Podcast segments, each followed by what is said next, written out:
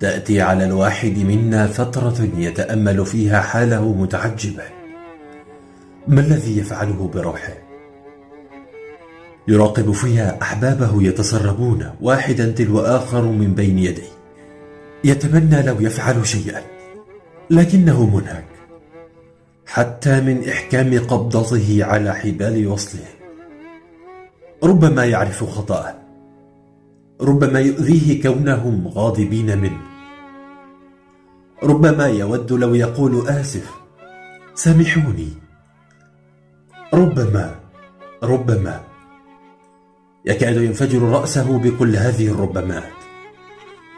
لكنه قوي القوة لا يحرك ساكنا. يؤثر أن ينتهي المشهد سريعا لينتهي عذابه. فقط يستسلم إلى الصوت المتردد دوما داخله. لا بأس هذا الوقت سيمضي. الوحدة أفضل كثيرا يا صديقي.